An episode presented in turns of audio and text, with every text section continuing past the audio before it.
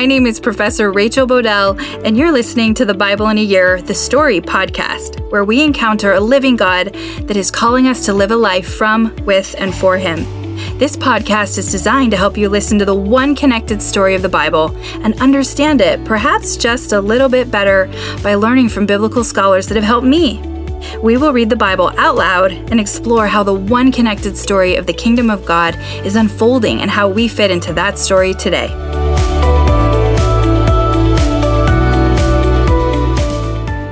This is day 134, and I'm reading from the NIV version of the Bible, Mark 13 and 14, and Psalm 68. Mark 13. As Jesus was leaving the temple, one of his disciples said to him, Look, teacher, what massive stones, what magnificent buildings. Do you see all these great buildings? replied Jesus.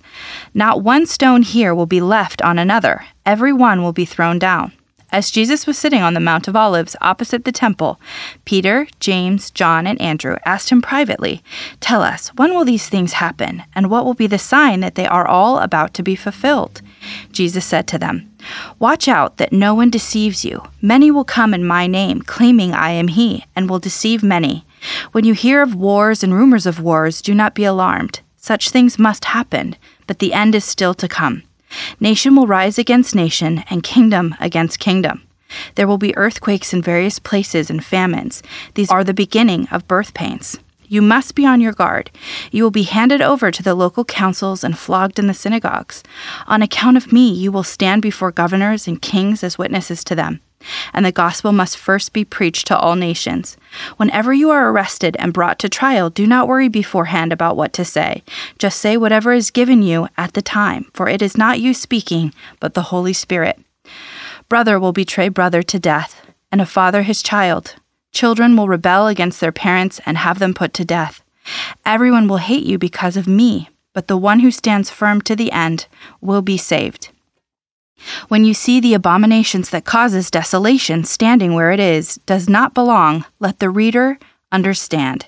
Then let those who are in Judea flee to the mountains. Let no one on the housetop go down or enter the house to take anything out. Let no one in the field go back to get their cloak. How dreadful it will be in those days for pregnant women and nursing mothers. Pray that this will not take place in winter, because those will be days of distress, unequaled from the beginning when God created the world until now, and never to be equaled again. If the Lord had not cut short those days, no one would survive. But for the sake of the elect, whom he has chosen, he has shortened them. At that time, if anyone says to you, Look, here is the Messiah, or Look, here he is, do not believe it. For false messiahs and false prophets will appear and perform signs and wonders to deceive, if possible, even the elect. So be on your guard. I have told you everything ahead of time. But in those days following that distress, the sun will be darkened, and the moon will not give its light. The stars will fall from the sky, and the heavenly bodies will be shaken. At that time, people will see the Son of Man coming in clouds with great power and glory, and he will send his angels and gather his elect from the four winds, from the ends of the earth to the ends of the heavens. Now, learn this lesson from the fig tree. As soon as its twigs get tender and its leaves come out, you know that summer is near. Even so, when you see these things happening, you know that it is near, right at the door. Truly, I tell you, this generation will certainly not pass away until all these things have happened. Heaven and earth will pass away, but my words will never pass away. But about that day or hour, no one knows, not even the angels in heaven, nor the Son, but only the Father. Be on guard, be alert. You do not know when that time will come. It's like a man going away. He leaves his house and puts his servant in charge, each with their assigned task, and tells the one at the door to keep watch. Therefore, keep watch because you do not know when the owner of the house will come back, whether in the evening or at midnight or when the rooster crows at dawn. If he comes suddenly, do not let him find you sleeping. What I say to you, I say to everyone watch. Now the Passover and the festivals of unleavened bread were only two days away, and the chief priests and the teachers of the law were scheming to arrest Jesus secretly and kill him. But not during the festival, they said, or the people may riot. While he was in Bethany reclining at the table in the home of Simon the leper, a woman came with an alabaster jar of very expensive perfume, made of pure nard. She broke the jar and poured the perfume on his head. Some of those present were saying indignantly to one another, Why this waste of perfume? It could have been sold for more than a year's wages, and the money given to the poor. And they rebuked her harshly. Leave her alone, said Jesus. Why are you bothering her? She has done a beautiful thing to me. The poor you will always have with you, and you can help them any time you want, but you will not always have me. She did what she could. She poured perfume on my body beforehand to prepare for my burial. Truly I tell you, wherever the gospel is preached throughout the world, what she has done will also be told in memory of her. Then Judas Iscariot, one of the twelve, went to the chief priests to betray Jesus to them. They were delighted to hear this and promised to give him money, so he watched for an opportunity to hand him over. On the first day of the festival of unleavened bread, when it was customary to sacrifice the Passover lamb, Jesus' disciples asked him, Where do you want us to go and make preparations for you to eat the Passover? So he sent two of his disciples, telling them, Go into the city, and a man carrying a jar of water will meet you. Follow him. Say to the owner of the house he enters, The teacher asks, Where is my guest room, and where I may eat the Passover with my disciples? He will show you a large room upstairs, furnished and ready. Make preparations for us there. The disciples left, went into the city, and found things just as Jesus had told them. So they prepared the Passover. When evening came, Jesus arrived with the twelve. While they were reclining at the table eating, he said, Truly I tell you, one of you will betray me, one who is eating with me. They were saddened, and one by one they said to him, Surely you don't mean me. It is one of the twelve, he replied, one who dips bread into the bowl with me. The Son of Man will go just as it is written about him. But woe to that man who betrays the Son of Man! It would be better for him if he had not been born. While they were eating, Jesus took bread, and when he had given thanks, he broke it and gave it to his disciples, saying, Take it, this is my body. Then he took a cup, and when he had given thanks, he gave it to them, and they all drank from it. This is my blood of the covenant, which is poured out for many. He said to them, Truly I tell you, I will not drink again from the fruit of the vine until that day when I drink it new in the kingdom of God. When they had sung a hymn, they went out to the Mount of Olives. You will all fall away, Jesus told them, for it is written, I will strike the shepherd, and the sheep will be scattered. But after I have risen, I will go ahead of you into Galilee. Peter declared, Even if all fall away, I will not. Truly I tell you, Jesus answered, Today, yes, tonight, before the rooster crows twice, you yourself will disown me three times. But Peter insisted emphatically, Even if I have to die with you, I will never disown you. And all the others said the same. They went to a place called Gethsemane, and Jesus said to his disciples, Sit here while I pray. He took Peter, James, and John along with him, and he began to go deeply distressed and troubled. My soul is overwhelmed with sorrow to the point of death. He said to them, Stay here and keep watch. Going a little farther, he fell to the ground and prayed that if possible, the hour might pass from him. Abba, Father, he said, everything is possible for you. Take this cup from me, yet not what I will, but what you will. Then he returned to his disciples and found them sleeping. Simon, he said to Peter, Are you asleep? Couldn't you keep watch for one hour? Watch and pray so that you will not fall into temptation. The spirit is willing, but the flesh is weak. Once more, he went away and prayed the same thing. When he came back, he again found them sleeping. Because their eyes were heavy, they did not know what to say to him. Returning the third time, he said to them, Are you still sleeping and resting? Enough! The hour has come. Look, the Son of Man is delivered into the hands of sinners. Rise, let us go. Here comes my betrayer. Just as he was speaking, Judas, one of the twelve, appeared. With him was a crowd armed with swords and clubs, sent from the chief priests, the teachers of the law, and the elders. Now the betrayer had arranged a signal with them The one I kiss is the man, arrest him and lead him away under guard. Going at once to Jesus, Judas said, Rabbi, and kissed him. The men seized Jesus and arrested him. Then one of those standing near drew his sword and struck the servant of the high priest, cutting off his ear. Am I leading a rebellion, said Jesus, that you have come out with swords and clubs to capture me? Every day I was with you, teaching in the temple courts, and you did not arrest me, but the scriptures must be fulfilled. Then everyone deserted him and fled. A young man wearing nothing but a linen garment was following Jesus. When they seized him, he fled naked, leaving his garment behind. They took Jesus to the high priest, and all the chief priests, the elders, and the teachers of the law came together. Peter followed him at the distance, right into the courtyard of the high priests. There he sat with the guards and warmed himself at the fire. The chief priests and the whole Sanhedrin were looking for evidence against Jesus so that they could put him to death, but they did not find any. Many testified falsely against him, but their statements did not agree. Then some stood up and gave this false testimony against him. We heard him say, I will destroy this temple made with human hands, and in three days will build another, not made with hands. Yet even then, their testimony did not agree. Then the high priest stood up before them and asked Jesus, Are you not going to answer? What is this testimony that these men are bringing against you? But Jesus remained silent and gave no answer. Again, the high priest asked him, Are you the Messiah, the Son of the Blessed One? I am, said Jesus. And you will see the Son of Man sitting at the right hand of the Mighty One and coming on the clouds of heaven. The high priest tore his clothes. Why do we need any more witnesses? He said. You have heard the blasphemy. What do you think? They all condemned him as worthy of death. Then some began to spit at him. They blindfolded him, struck him with their fists, and said, Prophesy. And the guards took him and beat him. While Peter was below in the courtyard, one of the servant girls of the high priest came by. When she saw Peter warming himself, she looked closely at him. You also were with the Nazarene, Jesus, she said. But he denied it. I don't know or understand what you're talking about, he said, and went out into the entryway. When the servant girl saw him there, she said again to those standing around, This fellow is one of them. Again, he denied it. After a little while, those standing near said to Peter, Surely you are one of them, for you are a Galilean. He began to call down curses, and he swore to them, I don't know this man you're talking about. Immediately, the rooster crowed the second time. Then Peter remembered the word Jesus had spoken to him Before the rooster crows twice, you will disown me three times.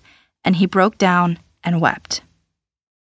Psalm 68 May God arise. May his enemies be scattered. May his foes flee before him. May you blow them away like smoke. As wax melts before the fire, may the wicked perish before God.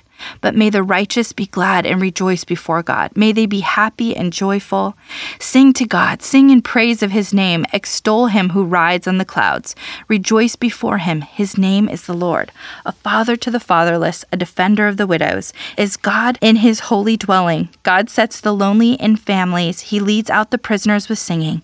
But the rebellious live in a sun scorched land. When you, God, went out before your people, when you marched through the wilderness, the earth shook. The heavens poured down rain before God, the one of Sinai, before God, the God of Israel. You gave abundant showers, O God. You refreshed your weary inheritance. Your people settled in it, and from your bounty, God, you provided for the poor. The Lord announced the word, and the woman who proclaimed it are a mighty throng. Kings and armies flee in haste. The woman at home divide the plunder. Even while you sleep among the sheep pen, the wings of my dove are sheathed with silver, its feathers with shining gold. When the Almighty scattered the kings in the land, it was like snow fallen on Mount Zalmon. Mount Bashan, majestic mountain, Mount Bashan, rugged mountain. Why gaze and envy, you rugged mountain, at the mountain where God chooses to reign, where the Lord himself will dwell forever? The chariots of God are tens of thousands and thousands of thousands. The Lord has come from Sinai into his sanctuary. When you ascend on high, you took many captives. You received gifts from people, even from the rebellious, that you, Lord God, might dwell there. Praise be to the Lord, to God our Savior, who daily bears our burdens. Our God is a God who saves. From the sovereign Lord comes escape from death. Surely God will crush the heads of his enemies, the hairy crowns of those who go on in their sins. The Lord says, I will bring them from Bashan. I will bring them from the depths of the sea, that your feet may wade in the blood of your foes, while the tongues of your dogs have their share. Your procession, God, has come into view, the procession of my God and King into the sanctuary. In front are the singers, after them the musicians, with them are the young women playing the timbrels. Praise God in the great congregation, praise the Lord in the assembly of Israel. There is the little tribe of Benjamin leading them. There is the great throng of Judah's princes, and there the princes of Zebulun and Naphtali. Summon your power, God. Show us your strength, our God, as you have done before. Because of your temple at Jerusalem, kings will bring you gifts. Rebuke the beast among the reeds, the herd of bulls among the calves of the nations. Humbled may the beast bring bars of silver. Scatter the nations who delight in war. Envoys will come from Egypt. Cush will submit herself to God. Sing to God, your kingdoms of the earth. Sing praise to the Lord, to him who rides across the highest heavens, the ancient heavens, whose thunders might with mighty voice. Proclaim the power of God, whose majesty is over Israel, whose power is in the heavens. You, God, are awesome in your sanctuary. The God of Israel gives power and strength to his people. Praise be to God. I want to point back to Mark 11, yesterday's episode, for just a minute. Jesus is acting with intent, where he was trying to keep his messiahship seemingly on the down low. Now he is acting in a way that claims his identity. Remember, he rode in on a young male donkey. Jesus is fulfilling what the Jewish people knew was Zechariah's prophecy in the Old Testament, Zechariah 9, verse 9, which reads, Rejoice greatly, daughter Zion. Shout in triumph, daughter Jerusalem. Look, your king is coming to you. He is righteous and victorious, humble and riding on a donkey, on a colt, the foal of a donkey. Jesus is intentionally announcing his messiahship through his symbolic actions. The sages in Bechorot 5b explain that one possible reason Jesus came on a donkey was because in Exodus, it was the donkeys who helped facilitate the Exodus, specifically the treasure of Egypt, gold and silver, which were given to the Israelites, which God said they would take with them. Another interesting note is that God called for the firstborn of every family and husbandry animal used by a family to be consecrated to him in Exodus 13. Then in Exodus 13, verse 13, it specifically states that every firstling donkey must be redeemed with a sheep. So interesting. Another Jewish rabbi suggests that the Messiah coming on a donkey signifies an unwarranted or undeserved redemption, whereas the Messiah coming on the clouds is prophesied in Daniel and Rabbi Daniel, the rabbi believed would indicate the Israelites would have to merit, most likely through obedience, that type of redemptive return. The Messiah coming on a donkey is so interesting to me. There's a lot to reflect on. In any case, the Messiah chose to come and save with such incredible humility and at the same time victoriousness. As biblical scholar Mark Strauss points out, Zechariah 9, the larger chapter, makes it clear that even though Jesus did not come on a war horse, Zechariah says God will cut off the chariot from Ephraim and the horse from Jerusalem. The bow of war will be removed and the peace will be restored in the nations. This dominion extends from sea to sea to the ends of the earth. Mark Strauss reminds us that the first two lines of the people praising, shouting, Hosanna, blessed is the one who comes in the name of the Lord, it comes from Psalms 118:26, which was used in the Feast of Tabernacle and the Passover. Hosanna means save us now. With the people connecting King David and the kingdom of Israel, Mark Strauss states this could mean they are expecting hope for the kingdom and are referencing specifically to Jesus as king. Also, note the other Gospels have similar but different wording regarding what the people shouted.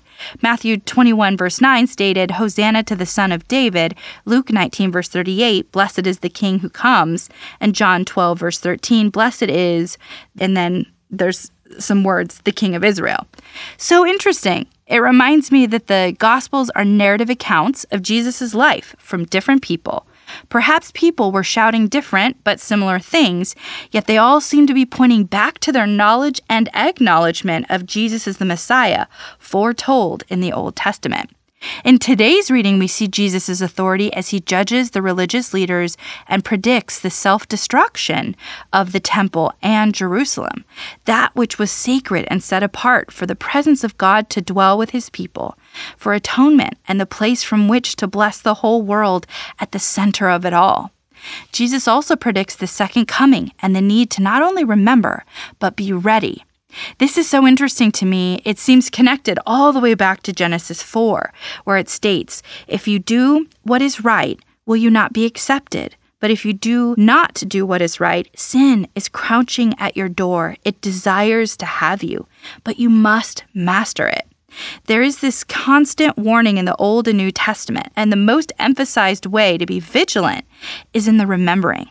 Coming close to the details of God's story and the gospel, what Jesus did, and with wholehearted obedience, Shema, we pursue shalom and the transformation by the Holy Spirit of becoming a kingdom of priests, where we're putting God on display, helping others navigate to Jesus for atonement, interceding for others in prayer, and being prodigally generous. There are so many connections between the Old and New Testament. It's truly amazing. Because again, hundreds of years between these.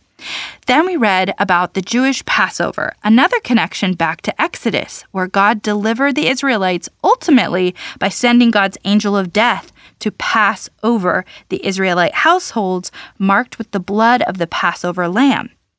Here, Jesus is that lamb. It's his blood that atones, that ultimately redeems us. Biblical scholar Mark Strauss points to how the woman anointing Jesus, showing hospitality, is sandwiched in the story between the religious leaders plotting to destroy him and Judas's betrayal. Her role in the story is to contrast and show her actions as the antithesis of the hatred and duplicity, those in the anti story. Jesus makes it clear at the end of chapter 14 this is the new Passover. Jesus' words point back to his fulfillment of Jeremiah 31, Exodus 24, verse 8, Mark 10, verse 45, and Isaiah verse 43, 11 through 12.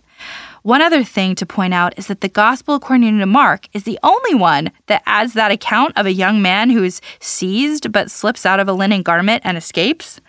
Biblical scholar Mark Strauss thinks the most likely explanation is that this person is Mark himself. He thinks this because Mark would have been a young man at the time, and his mother, Mary, owned a house in Jerusalem, according to Acts 12, verse 12. It's interesting to consider. Why is that little part in the story, and who is it? Jesus is judged by both the Jewish leaders the Sanhedrin, which is about 70 or so elders, chief priests, and scribes, led by the high priest, and the Romans before Governor Pontius Pilate to the direct high priest. I just think this is so incredible. The high priest in the whole Sanhedrin judgment situation gives Jesus this direct question Are you the Messiah, the Son of the Blessed One? And remember, Jesus had sort of been like, Keep me a secret, a little bit mysterious in a way. Here, Jesus answers in the most direct way I am. Then he goes on to say, And you will see the Son of Man seated at the right hand of power and coming with the clouds of heaven. Jesus is pointing to Psalms 110, verse 1, and Daniel chapter 7, verse 3 to 14. He's saying, I am standing before you because he's fulfilling the rescue mission and redemption, right? Those of us that know the story know the story. But he is making it clear that one day you will stand before me.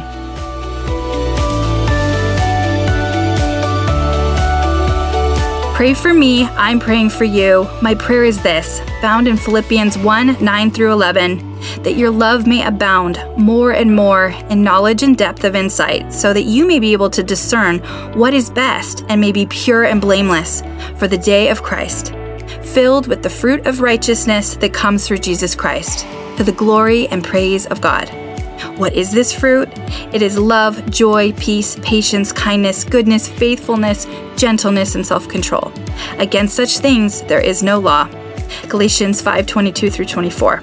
See you tomorrow.